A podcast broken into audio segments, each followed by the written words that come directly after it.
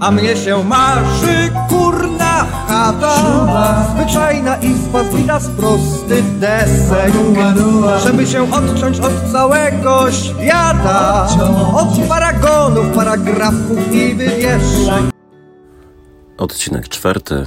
Czy walentynki mają wpływ na rynek nieruchomości? Witam serdecznie, nazywam się Tomasz Święch, jestem licencjonowanym brokerem obrotu nieruchomościami w stanie Illinois.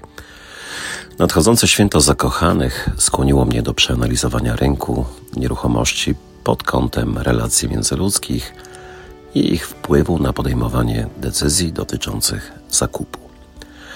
Według National Association of Realtors w roku 2023 tylko 59% osób kupujących domy stanowiły małżeństwa. To najniższy odsetek od roku 2010. 19% kupujących stanowiły samotne kobiety, 10% to samotni mężczyźni, a 9% to pary nie pozostające w związku małżeńskim. 3% niedawnych kupujących określiło siebie jako osoby homoseksualne, a 2% jako osoby biseksualne. Wśród osób kupujących nieruchomość po raz pierwszy 52% stanowiły małżeństwa. Oznacza to wzrost w porównaniu z rokiem 2022, kiedy to 50% kupujących stanowiły właśnie małżeństwa.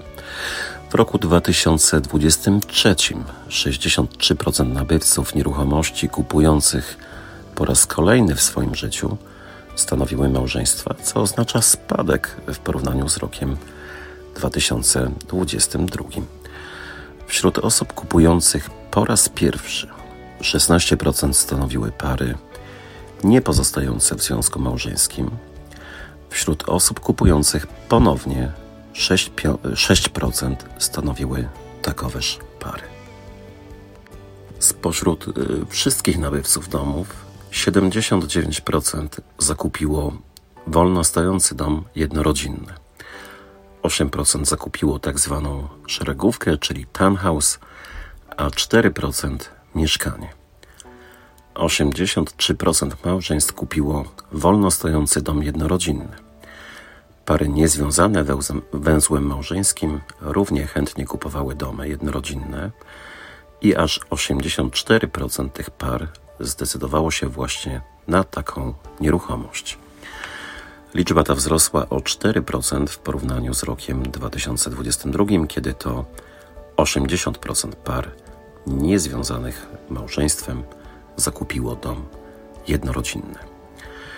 Kupującymi małżeństwami były zazwyczaj pary w wieku 50 lat, około 50 lat, e, z dochodem gospodarstwa domowego wynoszącym około 121 900 dolarów. Te pary kupowały dom o średniej powierzchni 2050 stóp kwadratowych. Kupującymi parami nie będącymi w związku małżeńskim były zazwyczaj osoby w wieku około 37 lat i dochodzie gospodarstwa domowego wynoszącym 115 600 dolarów. Te pary zwykle kupowały dom o średniej powierzchni 1750 stóp kwadratowych. Samotne kobiety kupujące miały zazwyczaj 55 lat i dochód gospodarstwa domowego wynoszący 70 600 dolarów. Zwykle kupowały one dom o średniej powierzchni 1500 stóp kwadratowych. Natomiast samotni mężczyźni kupujący mieli zazwyczaj 49 lat i dochód gospodarstwa domowego wynoszący 90 tysięcy dolarów. Zwykle kupowali oni domy o średniej powierzchni 1600 stóp kwadratowych. Najczęściej wymienianym czynnikiem, który zachęcał kupujących do przeprowadzki, była zmiana w życiu osobistym, jak na przykład powiększenie rodziny, małżeństwo lub emerytura. Dotyczyło to par małżeńskich w 37%, par stanu wolnego w 48%, samotnych kobiet w 47% i samotnych mężczyzn kupujących nieruchomość w 45%. No dobrze, ale co wspólnego to wszystko ma z walentynkami? Czy wpływają one na rynek nieruchomości? Rynek nieruchomości, zresztą jak i inne dziedziny gospodarki, jest często zależny od obecnych trendów i wydarzeń. Doskonałym tego przykładem jest tak zwany efekt walentynkowy. Tak nazywany jest okres drugiej połowy lutego, tuż po walentynkach. W tym czasie rynek nieruchomości często przeżywa wzrost sprzedaży.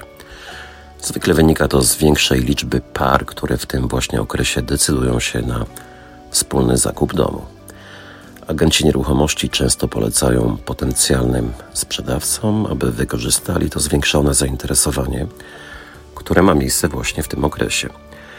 Według kilku firm z branży nieruchomości w drugiej połowie lutego odnotowuje się znacznie więcej odwiedzin na stronach internetowych, a także większą liczbę zapytań o sprzedaż lub wynajem nieruchomości.